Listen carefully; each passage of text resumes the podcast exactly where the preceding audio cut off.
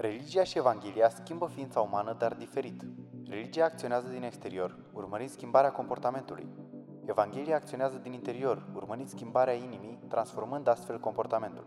Iată de ce Evanghelia este vestea bună că Dumnezeu face în noi ceea ce religia nu a putut face niciodată. Religia ne spune ce trebuie să facem ca să fim acceptați de Dumnezeu. Evanghelia ne spune ce s-a făcut ca să fim acceptați de Dumnezeu. Religia ne spune, ascultă și vei fi acceptat. Evanghelia ne spune, ești acceptat, iar asta te face să asculți. Religia ne spune să facem. Evanghelia ne spune, deja s-a făcut. Aș vrea să te întreb în dimineața asta, să ne imaginăm că cineva te-ar convinge să-ți cumperi un telefon de pe un site din Asia. Îți spune că este ieftin, că, mă rog, nu ajunge el foarte repede, durează uneori și un an, doi, glumesc, maxim trei luni de zile, dar hai să fim serioși, ce mare lucru să aștepți trei luni de zile când vrei neapărat un telefon mobil. Și oricum, până la urmă, te convinge, îți dai comandă de acel telefon, după trei luni de zile îți ajunge și îl desfaci cu entuziasm, dar îți dai seama că nu se conectează la Wi-Fi, nu merge Bluetooth-ul, nu se aude muzica, ecranul mai pâlpâie din când în când și când inițiezi un apel, se închide subit. Te întreb, ce, ce spui despre un astfel de dispozitiv, despre un astfel de produs? Probabil că îl vei lua, îl vei arunca într-un sertar și vei spune, băi, nu este bun de nimic. Pleacă de aici cu firma asta, nu mai mi-am amintit de această companie, de acest site, nu mă mai interesează, nu vreau să mai aud niciodată despre ei. Și vedeți, uh, probabil că este foarte legitim să facem treaba asta cu dispozitive, device-uri electrocasnice, electronice, autovehicule, poate chiar cu uh, locuințe. Dacă este un lucru care nu este bun și se adeverește că n-a fost bun, e legitim să spui, măi, nu e bun de nimic, n-am ce să fac cu el. Însă știți care este problema? Problema este că același principiu îl luăm și îl importăm și atunci când vine vorba de oamenii din jurul nostru. Da, poate că este o abordare sănătoasă față de un obiect, dar problema este că luăm acest principiu și îl abordăm în relație cu oamenii din jurul nostru. Atunci când cineva ne dezamăgește, tendința este să-i punem etichetă, să-l aruncăm într-un sertar și să nu-i mai oferim nicio șansă. Mă gândesc acum la un agricultor care muncește o bucată de pământ și îl seamănă an de an, dar niciun rod. Ce va spune el despre acel pământ? Că este un pământ de care? Sterp, neroditor. Că mi-am luat țeapă cu pământul acesta. De ce l-am cumpărat? Nu rodește nimic. Așa că nu voi mai investi în el. E bine, dăm voie să te întreb asta. Ce spui tu în dreptul oamenilor care se aseamănă cu un sol neroditor? Investești în el, petreci timp cu el, îl înveți, îl iei cu tine, îi mai oferi o șansă, dar nu face niciun progres. Ba mai mult, pare că se afundă tot mai tare în ale lui. Simplu, vom spune, știi ceva? Eu îmi iau mâinile de pe tine. Nu ai decât să te descurci singur de acum înainte. Sau, vom spune noi, îmi dau seama că îmi pierd timpul cu tine. Sau m-am săturat să văd că nu apare niciun progres în viața ta. Altfel spus, îi vedem pe aceștia ca pe un pământ sterp și neroditor, în care nu merită să investești. E bine, dați-mi voie să afirm asta cât se poate de clar. Dacă acest principiu este vizibil în viețile noastre, în relațiile dintre noi, același principiu nu este vizibil și în ceea ce, în ceea ce îl privește pe Dumnezeu. De fapt, acesta este mesajul de astăzi. Dacă ții notițe, notează-ți titlul acestui mesaj. Evanghelia oferă har celor sterpi. Trăim într-o lume în care ni se spune că merită să acorzi a doua șansă celui care merită. De aici expresia, el nu merită. El este atât de sterp încât el nu merită. E bine, într-un astfel de context vine Evanghelia Harului care spune, eu, Hristos, îi dau șansă celui care nu merită. Contrar tendințelor noastre umane, specialitatea lui Dumnezeu nu sunt cei roditori, ci tocmai cei sterpi. Gândiți-vă, femeia prinsă în adulter, Magdalena care fusese liberată de șapte draci, Matei Vameșul, care își taxa compatrioții în numele Imperiului Roman, care le cotropise țara, lua bani de la frații lui ca să dea bani la Imperiul Roman pentru a-și susține armatele care abuzau de frații lui în acele vremuri. Matei Vameșul primește har din partea lui Dumnezeu Femeia samaritancă care fusese căsătorită de cinci ori și care acum trăia în concubinaj. Femeia păcătoasă care i-a uns picioarele lui Isus cu alabastru, Petru care s-a lepădat de Isus de trei ori, ceilalți ucenici al Domnului Isus Hristos, pe care Isus Hristos îi ceartă constant. Voi tot nu înțelegeți? Voi tot fără pricepere sunteți? Voi tot fără credință sunteți? Ce au oamenii aceștia în comun?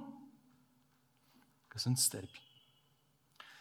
Adesea frânți de propriul lor păcat, frânți de propriile lor probleme și totuși cu toate că aceștia sunt considerați de societate pleava societății, acei oameni pe care nu-i vrei împărtășia ta, Hristos este cel care petrecea timp cu ei. Le plăcea, îi plăcea să petreacă timp cu astfel de oameni.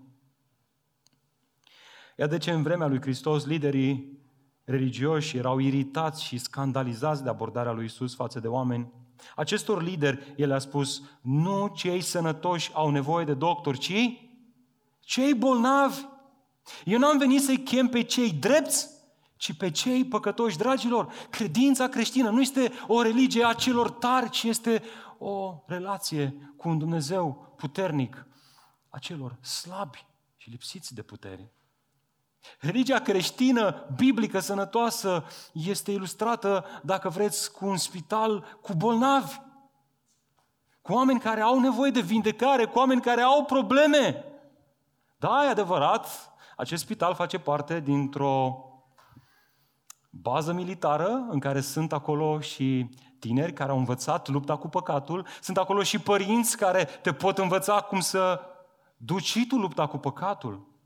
Vor fi mereu acolo copilași care cad, care păcătuiesc, care au probleme, care se confruntă cu tot felul de lucruri, lucruri care îi fac să fie sterpi și care să-i fac să fie atât de dependenți de Harul lui Dumnezeu. Iată de ce, dragilor, atunci când vedem o persoană frântă de propriul păcat, de propriile vicii, de propriile dependențe, ar trebui să ne luminăm imediat. Nu să ne întristăm religiozitatea din noi ne va face să ne întristăm. Dar uh, o înțelegere clară a Evangheliei ne va face să strălucim, să luminăm. Să ne uităm la acea persoană și să spunem, Doamne, câte lucruri poți face Tu în viața Lui? Doamne, ce inconștient e omul acesta, el nu realizează cât de mult poți să lucrezi Tu în viața Lui și să ne facă să ne dorim să ne ducem înspre El, nu cu ceea ce avem noi în mâinile noastre sterpe, ci cu ceea ce credem noi, Evanghelia Harului. Iată ideea centrală a acestui mesaj. Dacă ții notițe, notează-ți asta. Problema noastră astăzi nu este că Evanghelia nu mai oferă har celor șterpi, sterpi, ci faptul că tindem să credem într-un mod eronat că harul ar fi oferit celor religioși. Dragilor, sper din toată inima că în seara aceasta, în Galaten, până în acest punct, am învățat măcar asta. Că Harul lui Dumnezeu este dat celor sterpi, celor care adesea nu merită și totuși în ei Dumnezeu lucrează cu putere. Asta era problema celor din Galația. Ei avuseseră parte de Harul lui Dumnezeu, fiind sterpi, Venind dintr-o cultură păgână și idolatră, fiind sclavii idolilor făcuți de mâini omenești, fiind despărțiți de Dumnezeu și neroditori din punct de vedere spiritual, însă, cu toate acestea, după o vreme, au devenit religioși. Ajunseseră să creadă că relația omului cu Dumnezeu depinde de respectarea strictă a unor reguli, tradiții și ceremonii, după ce avuseseră parte de Harul lui Dumnezeu, în ciuda faptului că nu făcuseră nimic. Acum vreau să continue în Harul lui Dumnezeu, cumva, prin ceea ce ei făceau. Adică vreau să se întoarcă înapoi la un alt stil de păgânism, mixat cu iudaism, combinat cu niște principii morale. Dacă până acum erau învățați că pentru a îmbuna un zeu, un Dumnezeu, era nevoie să faci un sacrificiu într-un mod anume, asta era religia, așa defineau ei religia, așa a apărut termenul religie, o închinare corectă înaintea unui zeu care te face să fii favorizat de zeul respectiv, zeul ploii, zeul plăcerii, zeul banilor, zeul frumuseții, nu contează. Acum, cu toate că au avut parte de Harul Dumnezeu, din partea lui Dumnezeu, fără ca ei să facă ceva, ca să merite asta, încercau să se întoarcă înapoi, să continue să aibă parte de acest har prin ceea ce fac ei, prin faptele lor, prin puterile lor. E bine, unor astfel de oameni le scrie Pavel această pericopă la care am ajuns astăzi și cred că și nouă astăzi, și noi astăzi avem nevoie să-l auzim. Pentru că și noi astăzi adesea avem impresia că cei sterbi nu sunt candidați pentru Harul lui Dumnezeu, și cei care sunt cât de cât morali, care cât de cât mai, uite, îl caută pe Dumnezeu, mai cât de cât așa îl vezi la biserică. Asta, da, asta are, are, are parte de Harul Dumnezeu.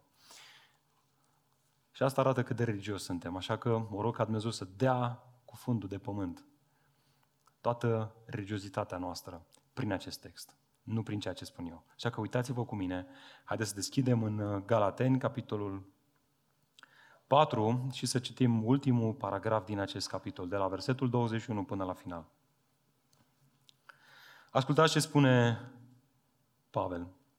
Spuneți-mi voi care doriți să fiți sub lege. Voi nu auziți ce spune legea? Este scris că Avram a avut doi fii, unul dintr-o sclavă, iar unul dintr-o femeie liberă. Cel din sclavă a fost născut în chip firesc, însă cel din femeia liberă a fost născut prin promisiune. Acest fapt poate fi luat ca o alegorie. Aceste două femei reprezintă două legăminte. Unul este cel de pe muntele Sinai, născând copii pentru sclavie, și anume Agar. Agar este numele Sinai din Arabia și corespunde, de, corespunde Ierusalimului de acum pentru că este în sclavie cu copiii lui. Dar Ierusalimul de sus este liber și El este mama noastră. Căci este scris, bucură-te, stearpo, tu care nu poți naște. Izbucnește în chiuturi și chiuituri. Izbucnește în chiuituri și strigă, tu care nu ești în durerile nașterii. Căci copiii femeii părăsite vor fi mai mulți decât ai celor care are soț. Voi, fraților, ca și Isaac, sunteți copii ai promisiunii. Dar așa cum atunci cel născut în chip firesc l-a persecutat pe cel născut prin puterea Duhului, la fel este și acum. Ce spune însă Scriptura? Alungă-o pe sclavă și pe fiul ei. Pentru că fiul sclavei nu va moșteni împreună cu fiul femeii libere. Așadar, fraților, noi nu suntem copiii sclaviei, ci ai femeii libere. Până aici cuvântul Domnului. Amin. Ne plecăm capetele înaintea Domnului din nou. Doamne, ce text greu. Și ce mult avem nevoie de Duhul Tău de viață. Doamne, un singur lucru te rog în dimineața aceasta, vorbește-ne prin Duhul Tău cel Sfânt. Pentru că știu, Doamne, că atunci când vocea Ta se aude în inimile noastre, inimile noastre îngenunchează înaintea Ta. Fă, Doamne, inimile noastre să îngenuncheze în inima, în, în fața cuvântului Tău și fă Doamne, ca în dimineața aceasta, odată pentru totdeauna, să renunțăm la o abordare legalistă a relației cu Dumnezeu și a relației cu ceilalți din jurul nostru și să descoperim sau să redescoperim că Evanghelia înseamnă har pentru cei sterpi. Amin. Cei mai mulți teologi, dragilor, consideră că acest pasaj este cel mai dificil din toată această epistolă. Asta datorită faptului că face referire la mai multe persoane istorice, la Avram, la Sara, la Gar, la Ismael, la Isaac, muntele Sinai, face referire la zone geografice, la Ierusalimul de jos, Ierusalimul de sus, dar și datorită faptului că argumentarea lui Pavel este una destul de tehnică, Însă, în ciuda acestui fapt, dincolo de toate aceste aspecte, dragilor, mesajul acestor versete este actual și relevant fiecarei generații de credincioși. Ele se adresează celor care, într-un fel sau altul, ajung să fie religioși, să creadă că credința lor stă într-un batic, într-un costum și o cravată, într-o postură la rugăciune, într-un stil muzical, într-un număr de versete memorate, de fapt. Aceștia cred că credința lor, în mod ultim, stă în ceea ce fac ei pentru a dobândi favorul și harul lui Dumnezeu. E bine, unor astfel de credincioși le adresează Pavel aceste versete și pentru a-i ajuta să iasă din această stare de blocaj mental și spiritual, el le oferă în aceste versete trei argumente în favoarea faptului că Evanghelia oferă har doar celor stărpi, nu celor religioși. Ba mai mult că adesea cei mândri, morali și capabili religioși sunt lăsați pe din afara familiei lui Dumnezeu. Pentru că ei se încred în ei, pentru că ei vor favorul lui Dumnezeu prin puterile lor. Pentru că asta face Evanghelia. Ia valorile acestei lumi și le răstoarnă. Pentru că creștinismul nu este, nu este prezentat ca un munte cu un vârf în care noi încercăm să ne găsim drumul înspre Dumnezeu. Asta este ceea ce prezintă religiile lumii. Creștinismul este prezentat ca fiind un munte cu un vârf înalt în care este prezentat Dumnezeu sfânt, atât de sfânt în care, încât noi, oamenii, noi nu putem ajunge la El. Și atunci Evanghelia este ceea ce ne spune că El, Dumnezeu, a venit între noi în mizerie, prin Domnul Isus Hristos, ca să ne caute și să mântuiască pe cei pierduți, pe cei sterpi, pe cei lipsiți. Așa că, dacă te afli într-o perioadă dificilă în viața ta din punct de vedere spiritual, și perioada dificilă este ceea ce te oprește să te închinui Dumnezeu și să ai părtășie cu Dumnezeu, ai devenit religios, legalist. Vrei să-l vrei să-L abordezi pe Dumnezeu și vrei să ai parte de Dumnezeu prin ceea ce faci tu. Ție Dumnezeu vrea să-ți vorbească astăzi. Mie vrea să-mi vorbească Dumnezeu astăzi.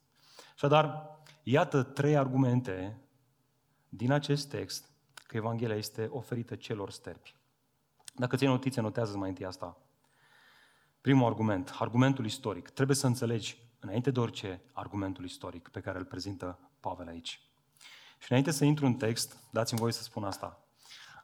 Mi-a dat bătăi mari de cap acest text. S-ar putea să nu înțelegem dimineața asta toate detaliile textului, dar sper din toată inima măcar ceva să înțelegem. Așa că, auzi, nu-ți încorda mintea, ci smerește-te înaintea Domnului și roagă-te acolo unde stai, Doamne, vorbește-mi și mie, descoperă și mie lucrurile acestea. Astăzi un pic, mâine un pic, la grup încă un pic și continuă să lucrez asta în viața mea. Amin? Hai să vedem. Mai întâi argumentul istoriei, versetul 21. Iată ce întreabă Pavel aici. Spuneți-mi voi, care doriți să fiți sub lege, nu auziți ce spune legea? Lucrul cel mai evident din această întrebare este că acești credincioși din Galația doreau să se așeze sub, luge, sub legea mozaică. Asta este cât se poate de clar. Încercuiește expresia doriți să fiți sub lege. Verbul grecesc exprimă ideea de poftă sau râvnă față de ceva anume. Este ca și cum un șofer se adresează partenerului său de trafic, tu care vrei să parchezi aici, tu care poftești locul acesta, nu vezi că este interzis? Nu vezi că este într-o zonă în care parcarea este interzisă? Cei care studiază atent scrierile lui Pavel afirmă că avem aici, în acest verset, un argument de tip argumentum ad hominem. Adică Pavel își combate oponentul pe terenul lui.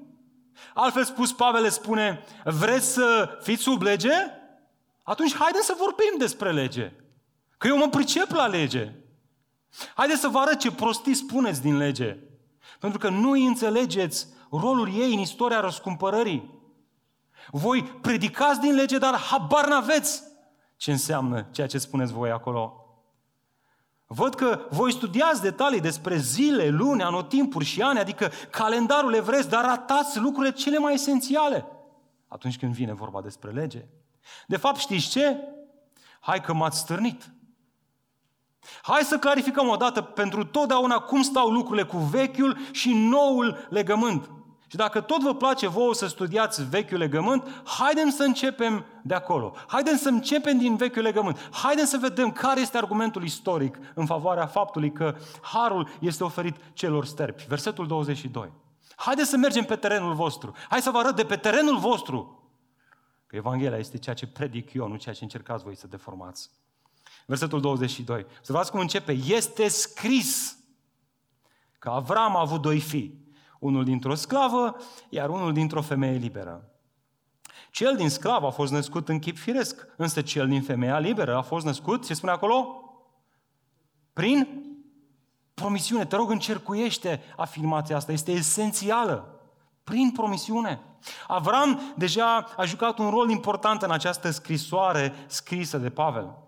Acum Pavel face apel la rolul lui Pavel de tată a doi fii proveniți de la două soții diferite. Evident, este vorba despre Ismael și Isaac, Agar și Sara. Așa că haidem să aprofundăm și noi puțin contextul vremii respective și pasajele la care Pavel face referire aici. Atunci când Avram avea 75 de ani, a plecat înspre țara Canaan împreună cu soția lui Sara. Dumnezeu a încheiat atunci un legământ cu el, promițându-i că îi va oferi ce? Un moștenitor. Avram l-a crezut pe Dumnezeu, a crezut această promisiune pe care Dumnezeu i-a făcut, despre care am aflat din Cartea Galateni că era de fapt predicarea Evangheliei pentru Avram. De ce era predicarea Evangheliei? Pentru că Domnul i-a zis că îți voi da o sămânță la singular. O sămânță care în mod ultim avea de-a face cu Domnul Isus Hristos. E bine, deoarece Avram s-a încrezut în această promisiune pe care Dumnezeu i-a făcut, acest lucru i-a fost socotit dreptate sau neprihănire. Adică a fost justificat înaintea lui Dumnezeu. Avram a fost mântuit. Cum, frate, în Vechiul Testament? Da! Cum e posibil? Prin faptul că s-a încrezut în faptul că urma să vină Hristos, așa cum noi astăzi ne-am încrezut în faptul că Hristos a venit. Hristos este centrul. Hristos este mijlocul prin care suntem mântuiți. Singurul mijloc prin care suntem mântuiți. Ei, dar după toate acestea au trecut 10 ani și problema este că nu se întâmpla nimic. Nimic altceva decât îmbătrânirea lor. Iar asta însemna o posibilitate și mai mică de a avea copii. Chiar o imposibilitate. Cu toate astea, avem o promisiune din partea lui Dumnezeu făcută lui Avram. Vei avea un moștenitor, iar acesta va duce, va duce să ai un neam mare, ca stelele de pe cer, ca nisipul de pe plajă.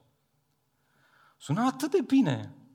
Dar problema este că așteptarea devenea din ce în ce mai apăsătoare. Și cine a trecut pe aici sau trece pe aici înțelege cât de mare este această luptă a sufletului, să-ți dorești să ai un copil și să vezi, un copil și să vezi că nu se întâmplă. Asta cu atât mai mult cu cât iei în considerare contextul istoric al vremii. Lucrurile au diferit în vremea respectivă. Ne aflăm într-o cultură în care o femeie care nu năștea copii era stigmatizată. Prin contrast, cu cât aducea pe lume mai mulți copii, cu atât era mai bine văzută, mai apreciată. Așadar, presiunea pe Sara era una uriașă. Sara adesea era dominată de rușine. De rușinea faptului că nu putea și ea să-i dea un copil, un moștenitor lui Avram. Așa că, ce faci atunci când Dumnezeu îți promite ceva, dar acel lucru întârzie să se întâmple? Păi bineînțeles, îi dai o mână de ajutor lui Dumnezeu. Adică, de ce nu? Sara și-a spus, hai să-L ajutăm pe Dumnezeu să-și împlinească promisiunea. Uite cum facem. Avram se culcă cu Agar, servitoarea mea, aceasta rămâne însărcinată, naște un fiu și gata. Problema rezolvată. Câți dintre noi nu am făcut la fel? La modul, nu e așa? Doamne, Dumnezeu ne-a dat și înțelepciune. Nu spunem noi, Dumnezeu îți dă, dar nu-ți bagă în traistă. Pune mâna! Exact asta a făcut Sara. Culmea, Avram a rezonat cu ea, Agar a rămas însărcinată și ce să vezi, chiar a fost băiat, Ismail. S-au aliniat toate planetele, frate. Gata, Doamne, problema rezolvată. Nu știu ce ți-a luat așa de mult, dar ia uite aici și s-a rezolvat problema. Trecând că 13 ani, după ce Ismael apare pe lume, iar Dumnezeu vine iarăși la Avram și Sara și le spune din nou, o să vă dau un fiu. Că nu Ismael este împlinirea promisiunii sale. Știți ce face Avram și Sara? Îi râde nasul lui Dumnezeu. Ce, Doamne, nu vezi că s-a rezolvat problema? Adică ce mai fă? Asta așa. De fapt, știți ce spune Avram lui Dumnezeu? Să trăiască, aș vrea ca Ismael să trăiască înaintea ta, Doamne. La modul, eu am luat-o pe scurtătură, tu acum ia și tu act de ce am făcut și binecuvintează ce am făcut eu. Și ce răspunde Dumnezeu? Iată, dar Dumnezeu i-a răspuns. Cu siguranță Sara îți va naște un fiu, căruia să-i pui numele Isaac. Nu Ismael. Eu voi încheia un legământ veșnic cu el și cu sămânța lui după el. Dragilor, cât de uriașă este această lecție istorică pentru cei din Galația și pentru noi astăzi. Nu știu câți, de mult, câți, mult, câți, câți dintre noi am, am privit această întâmplare din Geneza în felul acesta. Eu nu. Eu nu. Dar mulțumesc Domnului pentru Pavel, apostolul pe care se așează, care așează temelia bisericii, care este Evanghelia, că ne ajută să înțelegem lucrurile în felul acesta. Iată lecția uriașă. Știți care este lecția? Dumnezeu nu are nevoie de tertipurile noastre pentru a-și împlini promisiunea, ci de încrederea noastră totală că ceea ce El a promis s-a întâmplat, se întâmplă și se va întâmpla. Știți cât de greu este un om, un om religios să zică amin la afirmația asta? Îl incomodează teribil de tare. Îl enervează. E cum dăm și mie ceva. Uite așa apare în lumina reflectoarelor Cornel. Cornel s-a născut într-o familie de credincioși și a fost dus la biserică încă de când era mic. A ajuns la tinerețe, în grupul de tineri al bisericii, văzând că toată lumea se botează, a luat și el decizia să o facă. S-a botezat și el. Nu, să ne înțelegem, Cornel nu a făcut acest pas pentru că așa făceau și ceilalți, ci pentru că a înțeles că este păcătos și are nevoie cu disperare de iertarea lui Hristos. Înțelegerea mesajului Evangheliei a fost balsam pentru vinovăția care îl împovăra. Asta l-a făcut să se boteze. Asta a făcut să declare că, da, și el are nevoie de Evanghelie.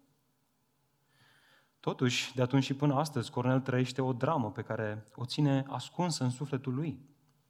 Păcatele au continuat să fie prezente în viața lui, chiar și după botez, unele recurente. Fie că vorbim de mânie, de pornografie, de uh, alte lucruri. Toate astea în timp ce citește în Galateni aceste cuvinte. Cei ce sunt ai lui Hristos și au răstignit firea cu poftele, cu patimile și poftele ei. Cornel nu poate să nu se întrebe, oare este și el al lui Hristos? Dacă da, atunci de ce pare că el nu își poate răstigni păcatele? Și știți care este cea mai mare drama lui Cornel? Că s-a deschis de câteva ori. Că s-a făcut vulnerabil cu problema lui. Dar a fost imediat pus la colț, izolat de sfinții bisericii. Acum Cornel nu mai are încredere în nimeni, trăiește singur în mulțime, în propria ei disperare și descurajare. Dragilor, știu sigur că acest lucru este un adevăr despre mulți dintre noi, chiar în dimineața aceasta aici.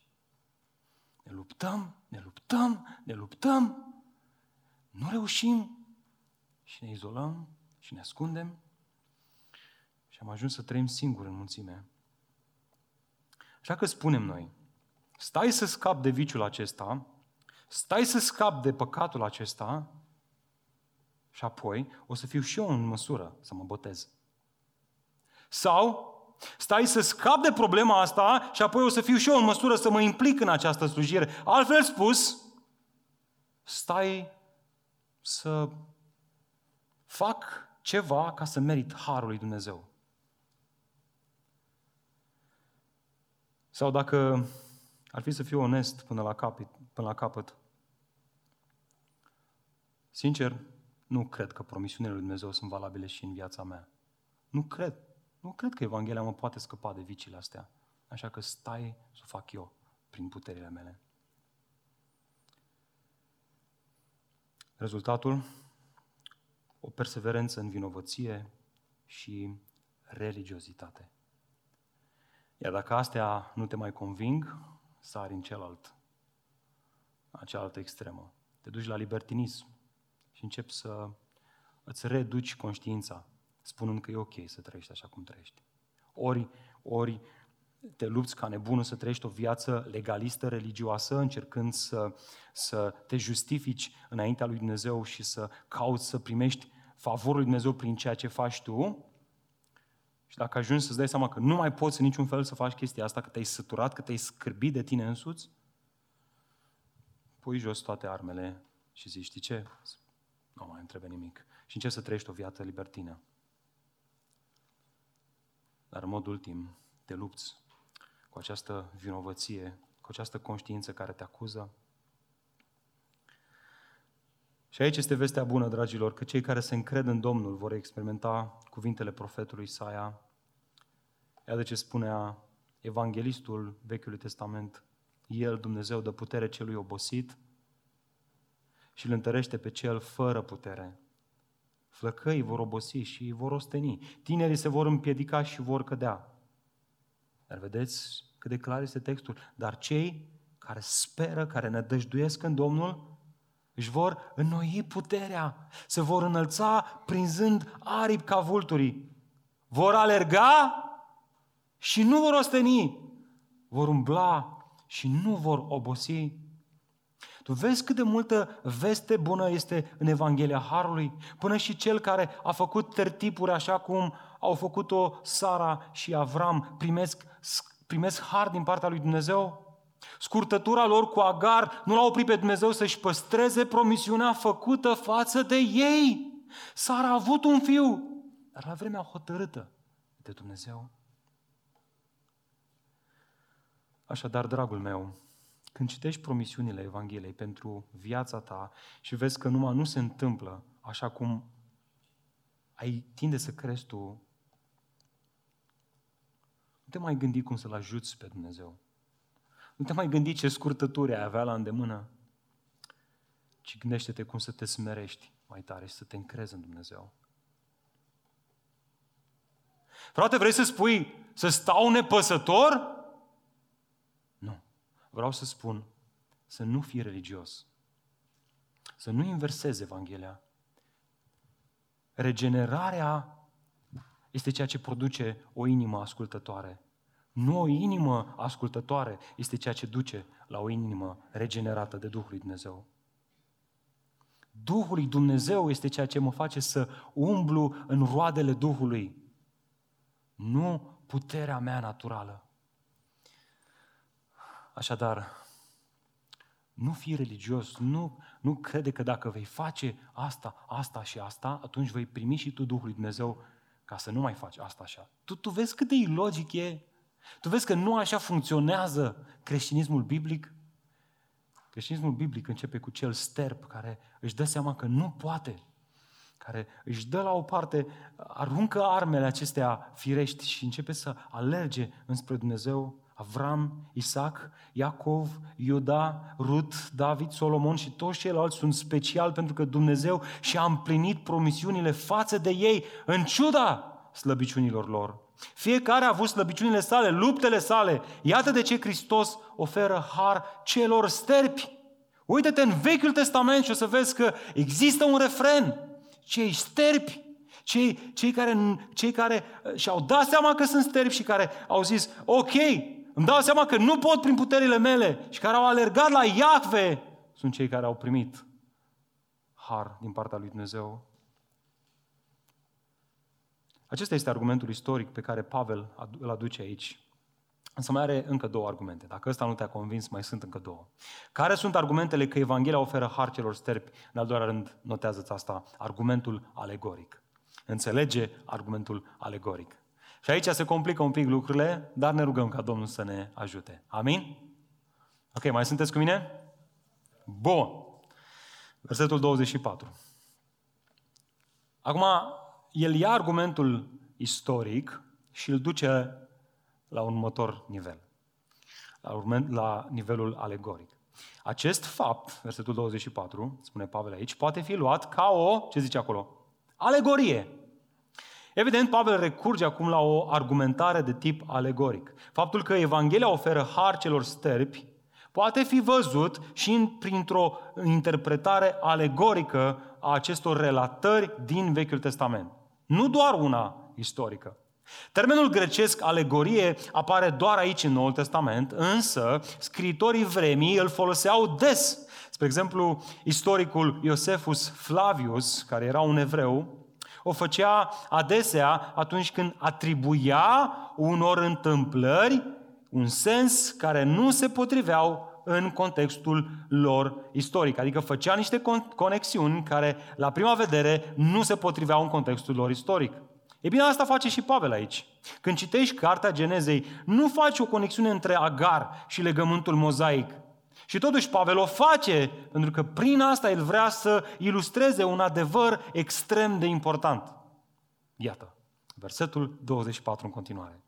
Aceste două femei, cumva aici argumentul alegoric lucrează și cu un argument tipologic. Ia niște femei și ele spun și spune, aceste femei reprezintă ceva. Sunt două reprezentări. Iată, aceste două femei reprezintă ce? Ce scrie acolo? Două legăminte. Te rog să încercuiești asta. Două legăminte. Încercuiește asta, este esențial. Unul este cel de pe muntele Sinai, născând copii pentru sclavie, și anume Agar. Agar este muntele Sinai din Arabia și corespunde Ierusalimului de acum, pentru că este în sclavie cu copiii lui. Dar Ierusalimul de sus este liber și el este mama noastră. Dragilor, Scriptura prezintă mai multe legăminte. Asta este un lucru pe care cu toți îl știm. Ok? Dar în mod special două ies în evidență. Știți care? Legământul mozaic și noul legământ. Sau dacă vreți, așa cum au mai fost ele denumite, vechiul legământ și noul legământ. Vechiul testament și noul testament. Este important să înțelegem că sunt două legă- legăminte. Și nici de cum un singur legământ. De unde știm asta? Păi, Dumnezeu a promis încă de pe vremea profeților care activau sub vechiul legământ că va face un nou legământ. Dacă eu am construit o casă, o casă, da, sau o mașină și îți spun că mai fac încă o casă sau încă o mașină, atunci înseamnă că vom avea câte case, câte mașini? Două, bineînțeles, nu unul singur. Iată ce spune profetul. Iată, vin zile, zice Domnul, când voi încheia cu casa lui Israel și cu casa lui Iuda, ce? Un nou legământ. Nu ca legământul pe care l-am încheiat cu strămoșilor în ziua când i-am luat de pe, mâna ca, de pe mână ca să-i scot din țara Egiptului, legământ pe care l-au călcat. Și acesta este legământul pe care îl voi încheia cu casa lui Israel. Voi pune legea mea înăuntrul volor și voi scrie în inimile lor. Și o voi scrie în inimile lor. Vedeți? Sunt două legăminte. Un legământ pe care Dumnezeu l-a dat poporului Israel, da? nu tuturor, poporului Israel, este specific pentru ei, este baza prin care s-a constituit Israelul ca și națiune, cele 10 porunci, date pe, pe muntele Sinai și apoi avem un nou legământ. Un nou legământ care l-a făcut Hristos prin sângele său. De fapt, am adus în dimineața aceasta și un grafic care să ne ajute să le vedem pe cele două puse împreună, pentru că asta face Apostolul Pavel aici. El zice, bă băieți, uitați-vă puțin ce contrast mare este între cele două legăminte. De ce le amestecați? De ce încercați un hibrid între cele două? Uitați-vă ce contrast mare este între cele două. Cât de clar este. Legământul mozaic este prezentat de Pavel aici ca fiind un legământ al sclaviei, reprezentat de Agar, sclava sau roaba Sarei. Acesta spune așa, dacă faci aceste lucruri, vei trăi, vei experimenta binecuvântările. Dacă nu le faci, vei experimenta blestemul. Iată de ce Israelul a experimentat blestemul, pentru că nu a reușit să împlinească cerințele acestui legământ vechi toate astea, oamenii când aud de legământul mozaic, de un legământ care le propune să facă ceva pentru a obține prin puterile lor favorul lui Dumnezeu, li se pare ceva atractiv, eficient și funcțional, pentru că își pot pune încrederea în ceva palpabil. Întotdeauna regulile sunt ceva firesc, normal, obișnuit pentru noi. Asta ne învață mama, dacă faci asta o să-ți dau o bomboană. Așa creștem.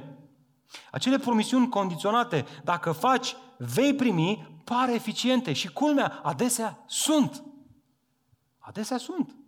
Deci când, când, când iei religiozitatea, când iei legea și încerci să o impui în viața ta, adesea, adesea dă roade, adesea este eficientă. Prin contrast însă, când privim la nou legământ, uitați-vă la contrast, și la Sara, care îl reprezenta, vedem o femeie bătrână, ajunsă la 99 de ani, neputincioasă, stearpă și fără rezultate fără copii, pe cale naturală și stigmatizată de cei din jurul ei din această cauză. Și totuși, această femeie are ceva prețios, are promisiunea că va avea copii. Trebuie doar să se încreadă în această promisiune și să aibă răbdare. Așadar, dragilor, nou legământ spune, ascultă, dacă crezi aceste lucruri, atunci vei trăi. Cu toate astea, oamenii care aud nou legământ, că pot primi har prin credința în promisiunile lui Dumnezeu, văd în asta o nebunie. Cum adică? Să nu depindă de mine? Da. Cum adică să nu depindă de mâinile mele, de capacitățile mele, să nu fiu eu în control? No. Este prea greu să stau pe tușă. Iată de ce aceștia fug la gar Agar este tânără și promițătoare, fug la religiozitate, fug la moralitate, fug la umanism sau orice altceva care prezintă omul ca fiind în control, având soluții bune. Așadar, primul este un legământ al faptelor prin faptul că oamenii caută să-și câștige viața prin împlinirea legii. Al, do- al doilea este un legământ al harului, pentru că este vorba de o promisiune primită prin credință o credință perseverentă și răbdătoare. Iată de ce cel care se va bucura nu este cel care aleargă la vechiul legământ, ci care aleargă la nou legământ. Știți de unde știu asta? De aici, din ce spune Pavel. Versetul 27, uitați-vă cu mine. Ce spune acolo? Bucură-te, stearpă, tu care nu poți naște, izbunește în chiuituri și strigă, tu care nu ești în durerile nașterii, căci copiii femeii părăsite vor fi mai mulți decât ai celor care are soț. Căci copiii femeii părăsite, adică nu are soț, vor fi mai mulți decât ai celei care are soț. Observați contrastul izbitor? Cum adică femeia părăsită va avea mai mulți copii decât cea care are soț? Acest lucru este imposibil. Exact asta vrea să ne arate Pavel aici.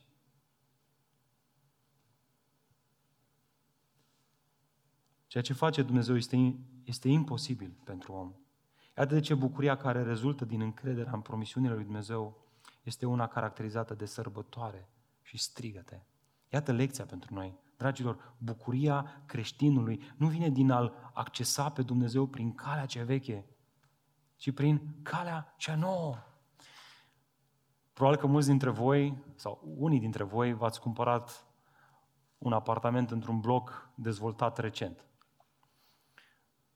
Cei cu care am discutat eu despre asta au spus la unison că au avut o frustrare. Știți care? Că atunci când s-au mutat în bloc, când încă nu erau mulți mutați în bloc, liftul nu funcționa. Și asta i-a frustrat teribil de tare, pentru că a trebuit să care toate lucrurile din apartament pe scări. Și s-au dus la dezvoltator, s-au certat cu el și au spus, păi ce vrei să fac? Vrei să dau drumul la lift și să-l stricați voi cu ceea ce cărați? Nu, no, nu, no, nu. No. Mutați-vă și după aceea o să-i dau drumul. Este lift de persoane, nu de marfă. Hai, hai băieți, hai, mișcați, mișcați, mai slăbiți și voi. Asta este o ilustrație bună pentru vechiul și nou legământ. Vechiul legământ spune, ia-ți mașina de spălat și caro. Caro. Și dacă reușești să ajungi până sus, atunci ești mântuit.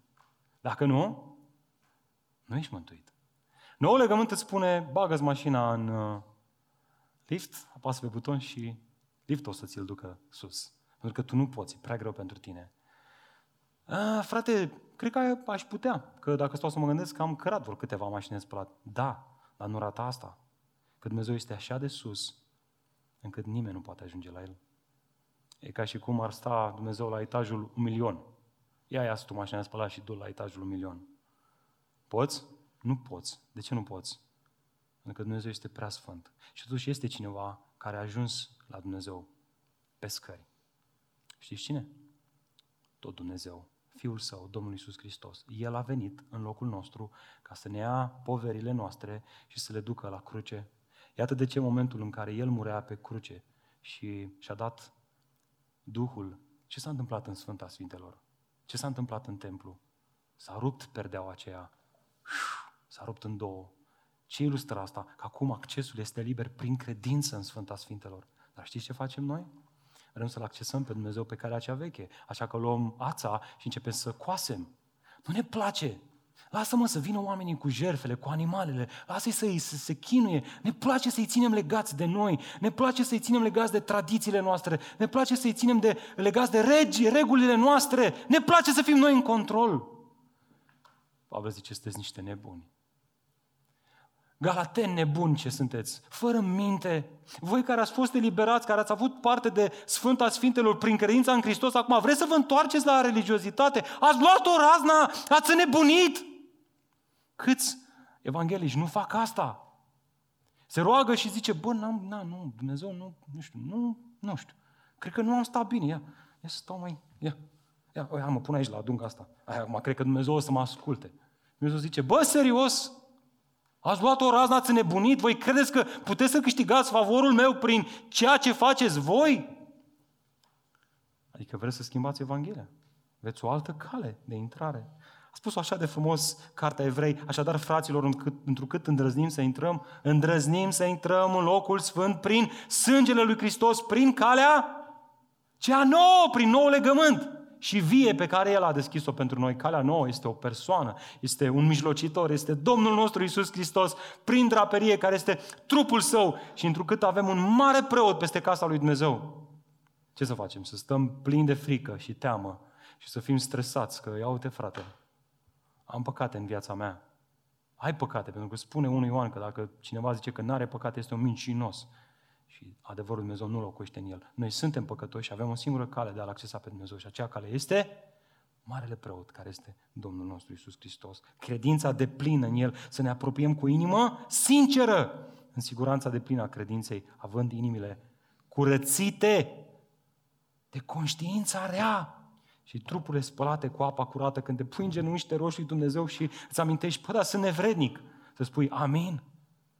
Amin. Nu, nu, nu, nu am ajuns noi să folosim jargonul ăsta la biserică. Frate, du-te la Dumnezeu cu toată inima. Unde găsiți voi asta? A zice cu tot sufletul, cu toată inima, cu nu știu ce. Unde zice asta? În Vechiul Testament. Să iubești pe Dumnezeu cu toată inima ta, cu tot sufletul, cu toată... Și uite așa, închinătorul a zis, bă, cred că o să pot să fac asta. E bine, nou legământ, autorul cărții evrei vine și spune, du-te înaintea lui Dumnezeu cu o inimă sinceră adică autentică, adică conștient că nu meriți să mergi înaintea lui Dumnezeu, dar este cineva care te conduce în Sfânta Sfintelor, nu pentru că meriți tu, ci pentru că El merită a Lui să fie toată slava în vecii vecilor. Amin. Așa că apropie-te, fratele meu, cu toată credința. Dar asta e problema că legea nu are stare. Nici adepții ei legaliștii. Aceștia vor veni și îți vor spune că nu ești mântuit că nu împlinești poruncile, că nu trăiești o viață corectă, că ești așa, că ești pe dincolo, că ai făcut-o pe aia, că ai făcut-o pe, pe cealaltă, că ești vai de capul tău dacă nu faci X și Y lucruri. Tocmai despre asta vorbește Pavel în continuare. Iată ultimul argument. Care este argumentul că Evanghelia oferă har celor sterpi, nu în ultimul rând, înțelege argumentul personal. Uitați-vă cu mine versetul 28. Voi, fraților, ca și Isaac, sunteți? Ce spune acolo? Ce spune acolo, fraților? Cuvântul cheie. Îl reia Pavel aici. Ce sunteți? Copii de care?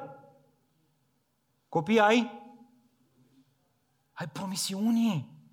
Cineva a promis și de-aia existați voi ca și copii.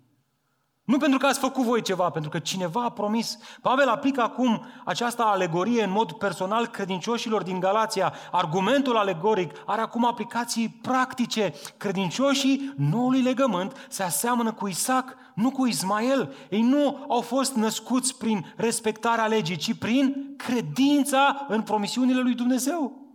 Wow! Care este această promisiune? Că sămânța lui Avram la singular, Iisus Hristos, este cel care înmulțește neamul lui Avram ca stelele de pe cer, ca nisipul mării. Împlinirea acestei promisiuni nu este una fizică, nu are de a face în mod ultim cu Ierusalimul pământesc, cu poporul Israel, ci cu Ierusalimul ceresc, Biserica lui Hristos. Prin urmare, noi, dragilor credincioși și noului legământ, nu suntem copiii lui Avram în mod natural, ci în mod supranatural. Noi suntem născuți prin promisiune, aleși în Hristos, chemați prin har și îndreptățiți prin credință. Vai cât ar trebui să-ți facă inima să, să cânte lui Dumnezeu, să chiuie înaintea lui Dumnezeu, să strige de bucurie acest adevăr. Și aici apar două aplicații esențiale Prima descoperă problema, iar cealaltă soluția. Iată două aplicații majore pentru credincioși și noului legământ. Unu, trebuie să ne așteptăm la persecuție. Vezi asta în text? 29. Dar așa cum atunci cel născut în chip firesc l-a persecutat pe cel născut prin puterea Duhului, la fel este și acum. Cum este el născut prin puterea Duhului. Spre exemplu, la ceremonia înțărcării lui Isaac, când el avea aproximativ 3 ani și Ismael aproximativ 17 ani, Ismael l-a ironizat pe fratele său vitreg mai mic, Isaac. Nu cunoaștem toate detaliile, însă termenul ebraic folosit acolo, tradus în Cornilescu, este au râs. Și este mai fidel redat în noua traducere prin și-a bătut, și-a bătut joc de el. Isaac devenise obiectul disprețului și ironiei fratelui său vitreg mai mare, Ismael. Același lucru ar trebui să ne așteptăm și noi. Atenție, acest tip de persecuție nu vine din exteriorul bisericii, ci din interiorul ei, din partea celor religioși și legaliști. Aceștia vor spune că Evanghelia Harului pe care o predicăm și în care ne încredem este una ieftină și ușoară. Că nu așa să ajunge la Dumnezeu, că da Evanghelia, dar trebuie să adaug și faptele tale. Ei sunt cei care se îndepărtează de Evanghelie, iar dacă noi vom rămâne aproape de Evanghelie, vom fi persecutați. Vom fi huiduiți. Mi se va spune, bă, voi nu predicați Evanghelia acolo, mă. De-aia vin așa mulți oameni la voi la biserică. Vom fi prigoniți. Dar ascultă soluția la această problemă Soluția la această problemă nu este să încercăm să acceptăm un creștinism hibrid între lege și har. Soluția este exprimată de Pavel clar în următoarele două versete, și anume, trebuie să rămânem sub nou legământ. Iată de ce îmi place așa de mult afirmația asta, o comunitate a noului legământ, să ne intre în cap. Că noi nu-L accesăm pe Dumnezeu prin vechiul legământ, ci prin nou legământ. Nu prin fapte, ci prin credința în Harul Dumnezeu. Versetul 30. Ce spune însă Scriptura? Îi întoarce din nou Pavel, îi bate cu Scriptura.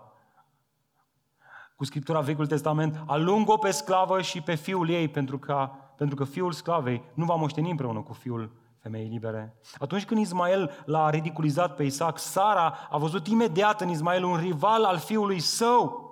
Așa că s-a dus la Avram și a spus să o alunge pe Agar. Însă Avram a ezitat.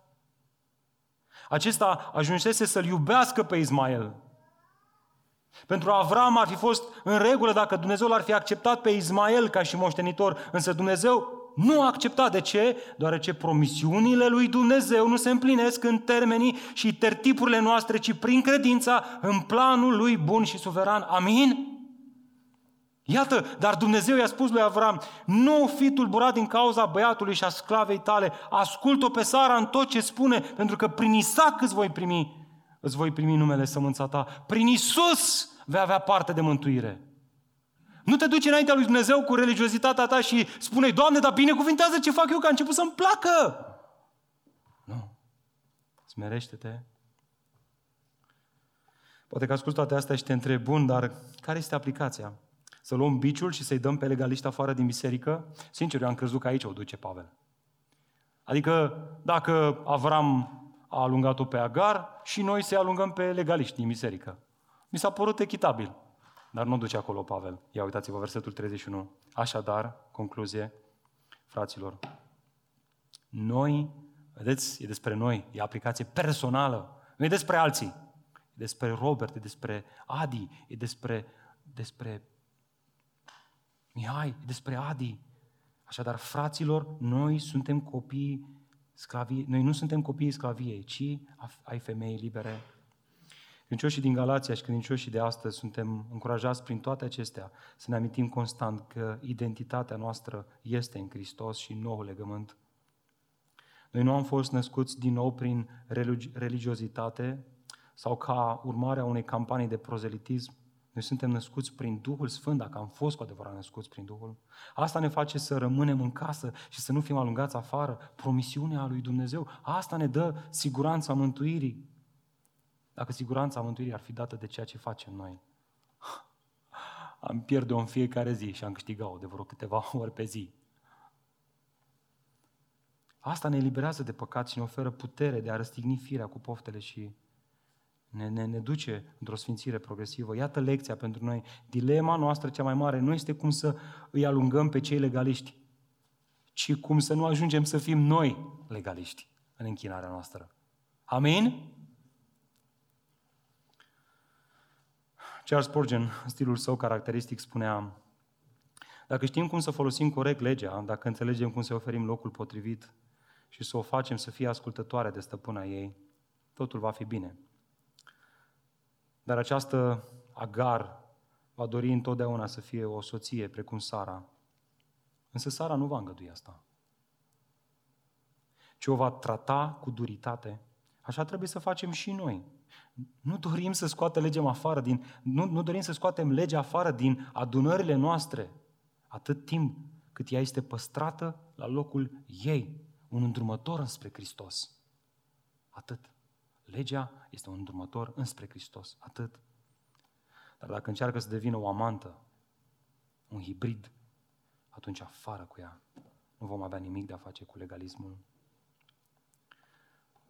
Să fiu sincer cu voi, am crezut că legalism înseamnă să impui altora să poarte batic la biserică. Așa am definit eu legalismul. Astăzi Dumnezeu, prin acest text, mi-a redefinit termenii și mi-a arătat că legalist înseamnă să încerci să-ți câștigi mântuirea prin puterile tale. Indiferent ce ar însemna asta. Poate că baticul este ceea ce crezi tu că te va mântui sau altceva. Așa că, dragilor, haidem așa cum stăm să plecăm capetele în rugăciune și să îi cerem lui Dumnezeu să ne amintească că suntem mântuiți prin credință, nu prin fapte. Tată, avem nevoie în dimineața aceasta să ne amintești că suntem mântuiți prin credință, nu prin fapte, că suntem fii ai promisiunii, că dacă astăzi suntem copiii tăi, este pentru că tu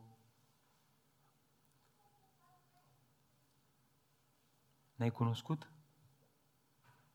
Ni te-ai descoperit? Ne-ai atras la tine? Ai lucrat prin Duhul Tău cel Sfânt în viața noastră, ne-ai regenerat, ne-ai dat darul credinței, ne-ai înfiat în familia Ta, ne-ai făcut copiii Tăi. Și, Doamne, știm că acest har nu este un har ieftin, pentru că El nu ne lasă neschimbați. Pentru că știm, Doamne, că cei care au avut parte de acest har, harul acesta lucrează în ei cu putere, sfințire. Harul acesta este ceea ce ne învață să o rupem cu păgânătatea și să trăim într-un mod cumpătat în lumea aceasta. Nu trăim cumpătat ca să avem parte de har, avem parte de har ca să putem fi în stare să trăim cumpătat în lumea aceasta. Așa că, Doamne, aș vrea să mă rog pentru cei care au abandonat Evanghelia Harului și s-au dus la legea faptelor. și astăzi se găsesc între noi, obosiți, descurajați,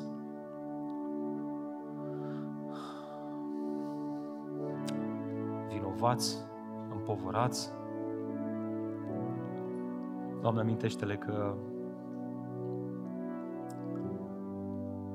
doar Evanghelia Harului este ceea ce desfundă orice canal înfundat în relația lor cu Tine.